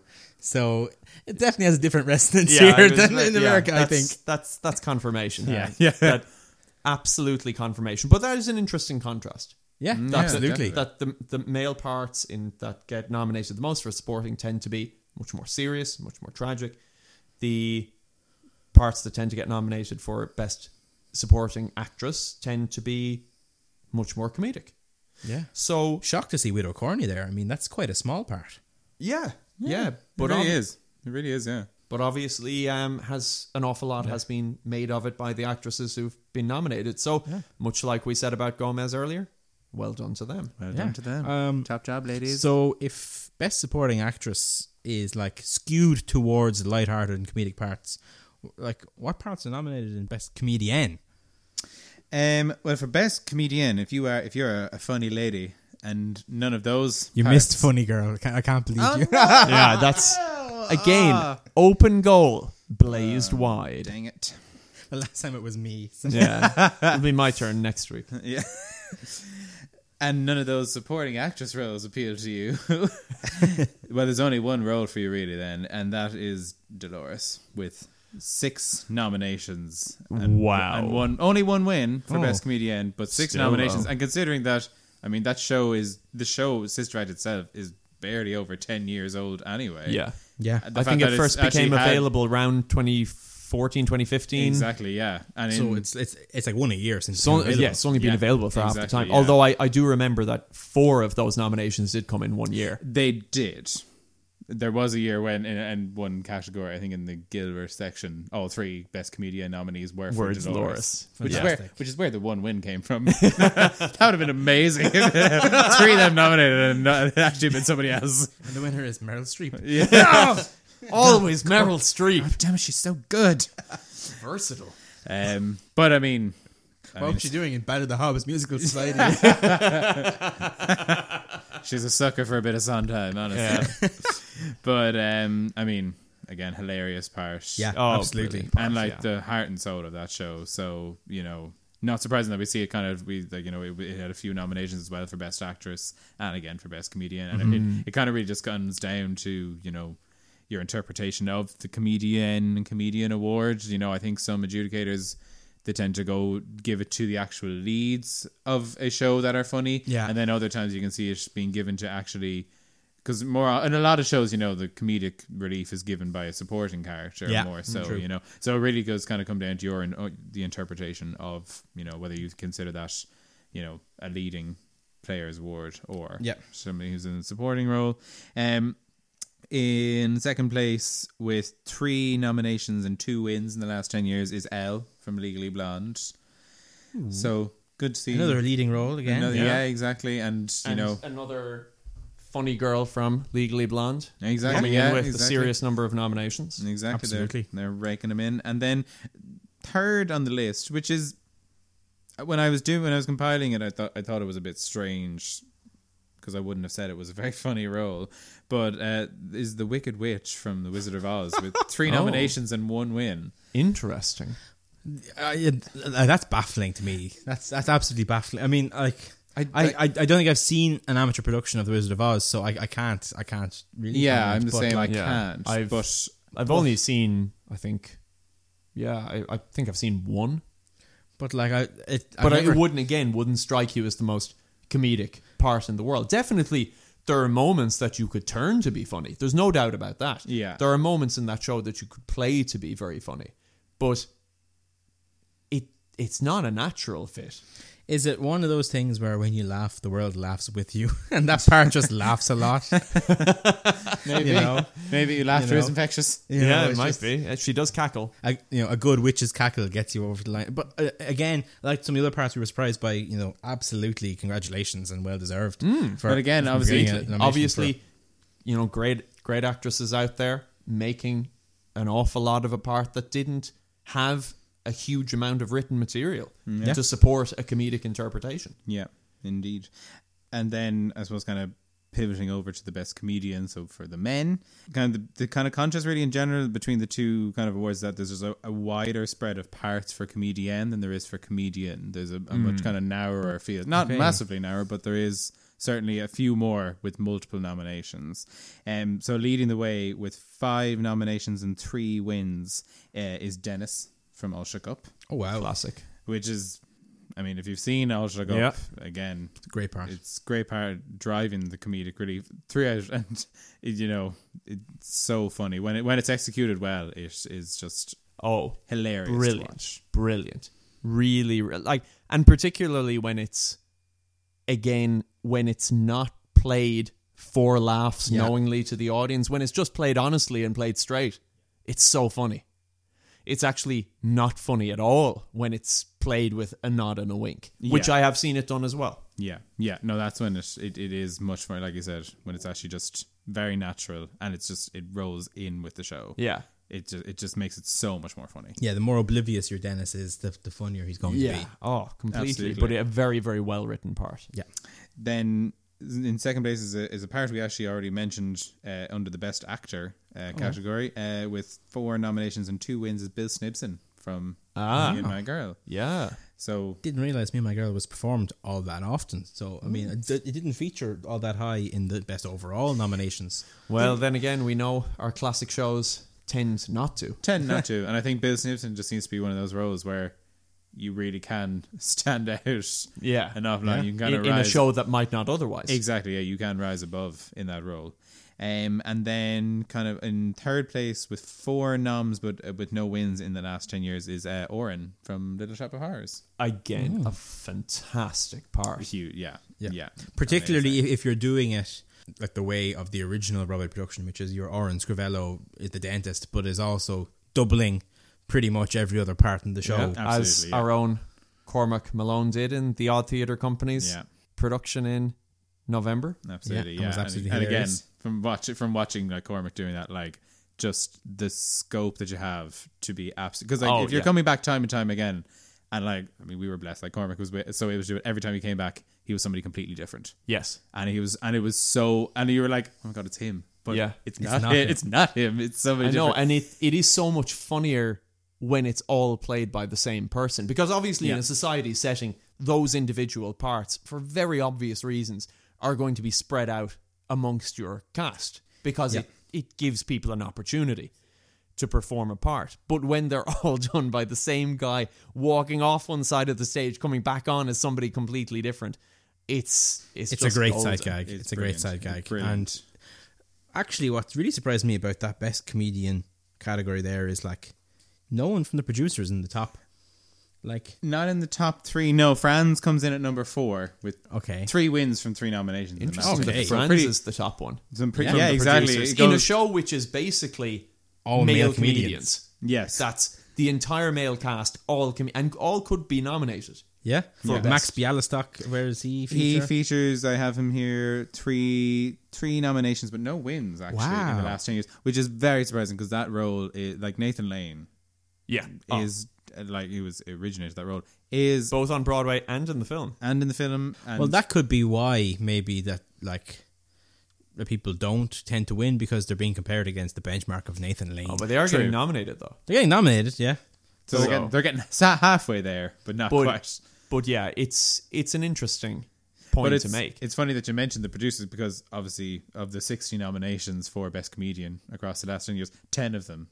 Oh, are Okay. for guys from the producers. Between Well, I, I was France, about to say, in my mind, the producers is performed quite a bit. It is on quite the a bit. circuit. And in fairness, that's between Franz, Max Bialystock, and Roger Debris as well is, is the other character as well. Which Roger again, Debris. another hysterical. Roger Elizabeth. Roger Elizabeth Debris, of course.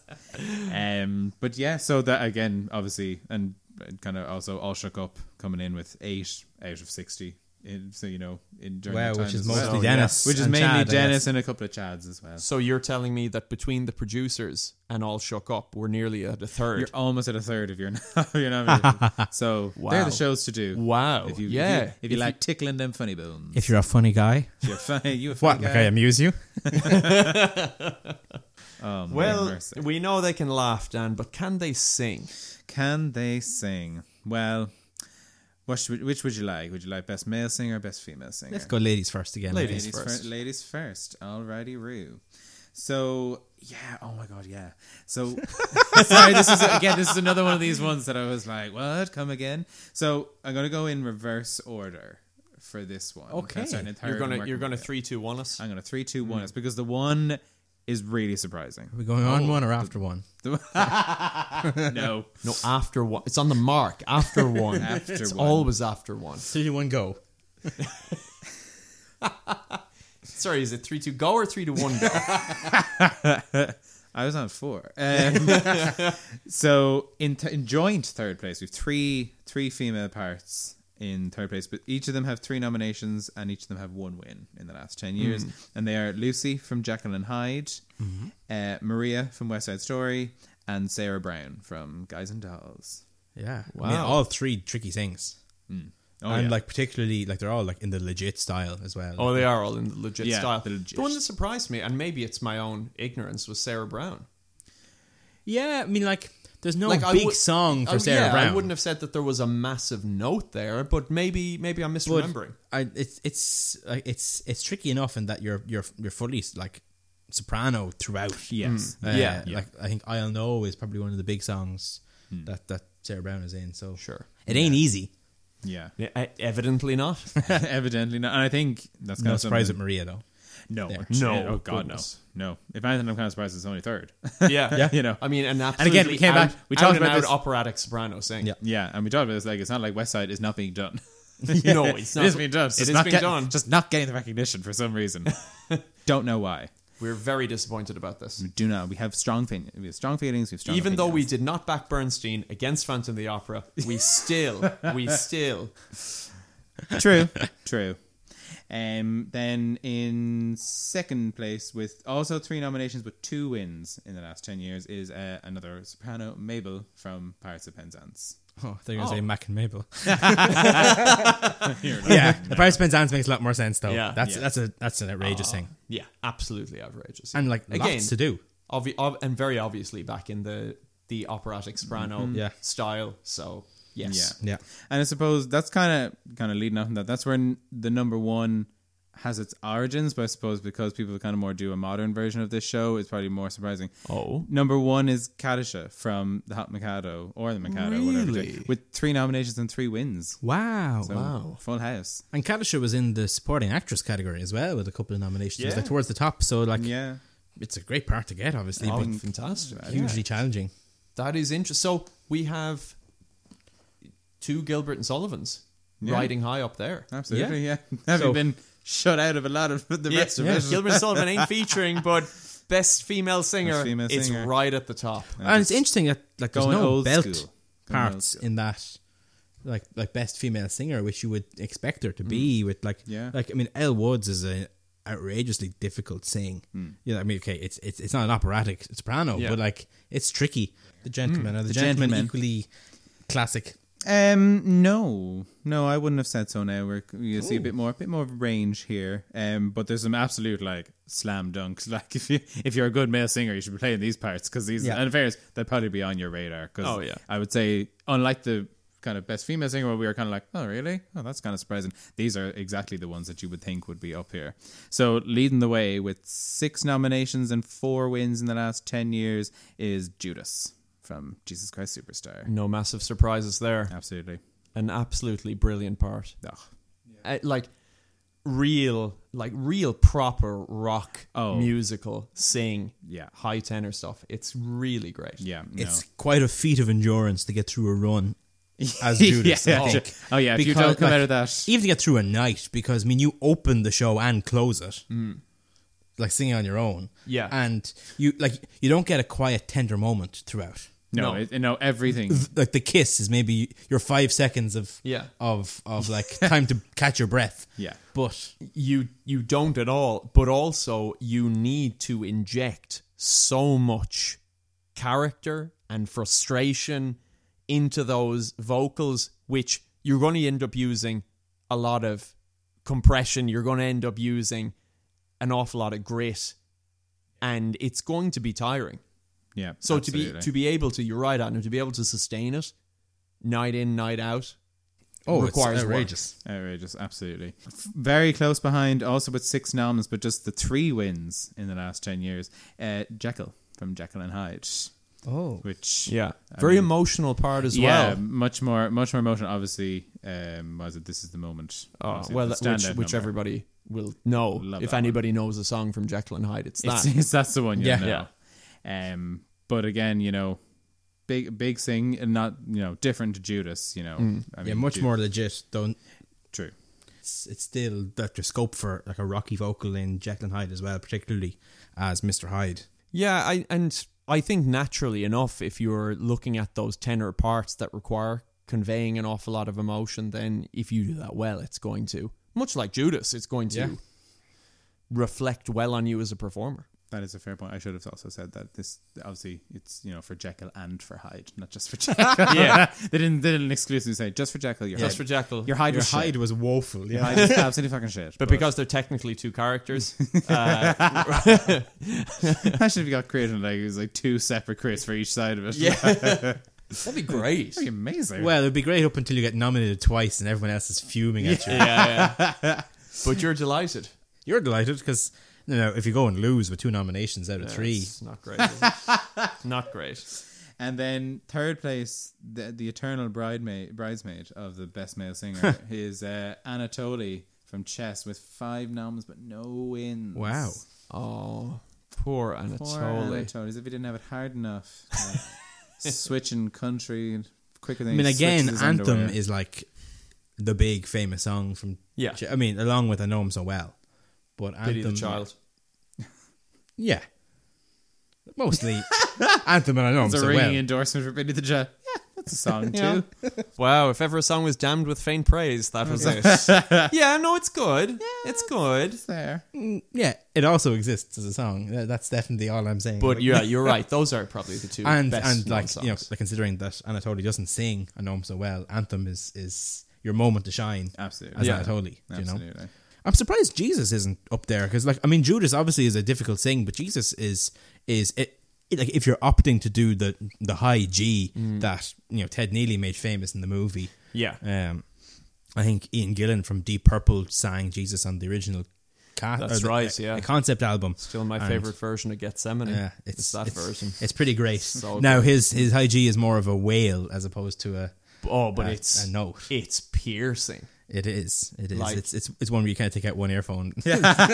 Oh, like don't like it will crack walls in your home if Yeah. you turn up your speakers too loud. It is brilliant. but even like Jesus has quite some range too, because I think uh, there's one part where where Jesus sings like Pilate's melody after after Simon Zealot's song. It's it's poor Jerusalem, and it's, Hmm. Yeah. it gets quite low as well. Yeah. you've got some serious range as Jesus, and again, a hell of a lot of singing. Yeah, I think weirdly people sort of forget about the sing of Jesus in comparison to Judas in that show, but arguably Jesus' sing is more taxing on Yeah, the voice. like, you certainly have to- requires a wider range. You have the benefit as Jesus of a lot of falsetto, which Judas doesn't get the benefit of. yeah. I mean, I, I'm sure there are versions out there where, where Judas is being falsetto, but I think it's hard to convey the anger that Judas is meant to have and Yeah. most interpretations of the part and the frustration if, Yeah. if you're singing it softly. Whereas Jesus yeah, is, you, is- you need to you need to sing Judas really in at the very least a mixed voice rather than going up to falsetto. whereas, you know, like I think Jesus is is has a, a reputation for being kind and gentle. So, you know, I really, I got- hadn't, he's got hadn't another heard that about him. so how does he fare? Is, is He's he he's knocking he on the ju- door? He's just off just off the podium in fourth, purely based because he only has four noms. Okay. but three wins, so percentage wise, he actually comes out on Oh. top. okay, and actually more wins than Judas, is it? Uh, uh, no, he's Oh. got one less than Jews, but like I said, three out of four. Ain't bad. It's actually even better than two out of three. So, yeah. Well, we're going to come to what some will consider to be a main event, Oh yeah, which is the societies of course. with the most nominations and wins. So it's great. We've we've managed to go through all of those individual awards, which I think will be interesting for people who are considering, you know, maybe traveling for a part or Yeah. are sizing up the show that their society is doing and say, geez, I'd I'd love to maximize my chances of getting an Ames nomination. Sure, if you're on committee and you have the sway, you know, well, we know what you're going to be thinking of next time out. we're But- doing Adam's Family and I'm playing Gomez. or Fester, but they're only the only two parts I'm doing. Uh, Anything else? No. but but all of that feeds into the success of societies because ultimately it's it it all comes back to where you're playing that part It's a team And- sport. It's a vicious competition. and where those nominations are contributing points to in the aims table because as we know this determines the movement between the gilbert and the sullivan tiers the gilbert division 1 and sullivan division 2 as it were so i'll give you the top 10 in descending order of the last 10 years okay. so, Hit us coming in at number 10 with 23 nominations and 9 wins is Ballon Robe Musical Society. Very nice. Very number nice. 9 with 23 nominations and 13 wins, the most wins of any society in the last 10 years. That's an outrageous success rate. That's Is unbelievable. yeah. Leak Slip Musical Society? Yeah, Oh, yeah. If better than better than one and two. yeah, that's uh, that's, that's outrageous. Then we are in at number eight, Thurles Musical Society, 25 nominations and seven wins. Trim Musical Society come in at number seven with 25 nominations and eight wins. At number six, Kilkenny Musical Society, 26 nominations and eight wins. Number five, Wexford Light Opera, with 27 nominations and nine wins. At number four, just missing out on a podium place, Carrick on Shore Musical Society, 29 nominations and 10 wins. And here's we get to our bronze medal, Teachers Musical Society, with 29 nominations and 12 wins. And then Was it Silver just, was it just- Spot was it just one between Carrick and Shore and Teachers in terms of wins? just 12 wins for teachers and 10 for Carrick on Shore. Ah, oh, more wins, Other but, way around. but So, yeah. silver place, number two, breaking the 30 barrier in terms of nominations Wow. is Tralee Musical Society. 34 nominations and Jesus. 11 wins. that's, That's amazing. More nominations than I am years old. That's crazy. What a sentence! wow, wow, Dan, so insightful. I'm sure everyone at home is wondering how many Dans is that in, in those nominations. Is it as many years old as he is, or is it more than years old This he is? too many. It's even more than I am old. you see, it is a fun fact for all. Yeah. If it is more than you are old, please email us. the podcast at hottheater.com. Oh, well, I, I, I would prefer if this honestly brilliant banter didn't take away from the goal spot. Number course. one, with 35 nominations and seven wins, most nominations of any society over the past 10 years, St. Agnes in Belfast. Wow. That's uh, like, but like 35 nominations in 10 years. That's an outrageous average. 30, that is. It's huge. Like That's Yeah. three and a half nominations. So like three or four nominations every year for every the last year, 10 like, years. Yeah. Imagine going down with three and a half noms every year. Like, Like you would have the time of your life. my God, you'd be absolutely flying. Like, Oh, I And- mean, can you imagine being in that position to go down with that much? uh, I confirmed expectation every year. oh God, yeah. Now, you wouldn't, you know, based on past winning rates, you wouldn't be that optimistic about taking home that many because seven, out- it's like one in every five nominations is an award. But you'd be Hmm. Yeah. feeling pretty comfortable. You're Yeah, staying you in would Gilbert. prefer league slip strike rate. Yeah. You know, you would prefer that. Like, combine the two. I think on the night, you'd rather be in league slip shoes. If they considered merging, I know there's a geographical gap to be bridged Just here. meet somewhere in the middle. So, n- I don't know. Newry? Newry, Dundalk. um, but like that's outrageous, and I mean, it, it definitely makes the the arduous trip from Belfast to Killarney worth it. I'm sure every year. Yeah, in fairness, they, they have a long way to Oh, completely. travel. Yeah. you know, and and you know, absolute kudos to everyone who's who's ever gotten a nomination, but those ten societies in particular, you know, deserve Mad props. massive praise. Yeah, Yeah, because completely. that's It's unbelievable. that's a, a an outrageous achievement. Because even at, at like the lower end of that top ten is still averaging two nominations a year. Absolutely, yeah. Completely. And like it's an it's an honor even just to get one. so if you're so if you're averaging two, like Yeah. So, congratulations to the societies who have managed to make their way into the top 10. A huge achievement. And that would normally bring us on to our restricted groovement segment where Adam adjudicates between albums selected by Dan and me. But we've given over so much time to discussing Ames and the Ames nominations in this episode that I think we may end up leaving that little uh, juicy contest until our next episode, where you tell us, well, who's going to be the victor? Yeah, between I think it was Heathcliff was Dan's suggestion and Bonnie and Clyde was your suggestion, Kean. Yeah, so listeners will have to wait with bated breath to find out who will come up trumps in this particular. Oh yeah, event. we've just we've just Allocation. ruined people's weeks by not. In fairness, we gave them a good healthy dose of competition earlier on with the World Cup of Music. True. I mean, like if that didn't if that is not enough of your friendly yet very serious musical based competition, I don't know what is. Mm. And how many musical theater based competitions can one podcast episode hold? exactly. I'm spent. If it's more than one, then I don't want to know about it. All right. Well, we'll leave you there. Thank you very much for listening to the Oddcast. Please, if you wish, get in touch with us on Facebook or Instagram at the Oddcast by Odd Theatre or by email at the Oddcast at oddtheatre.com. Subscribe or follow on Spotify, Apple Podcasts, or Google Podcasts, or wherever you're listening to this episode to make sure you don't miss out on any new content. But until the next time, stay safe. Have a good one.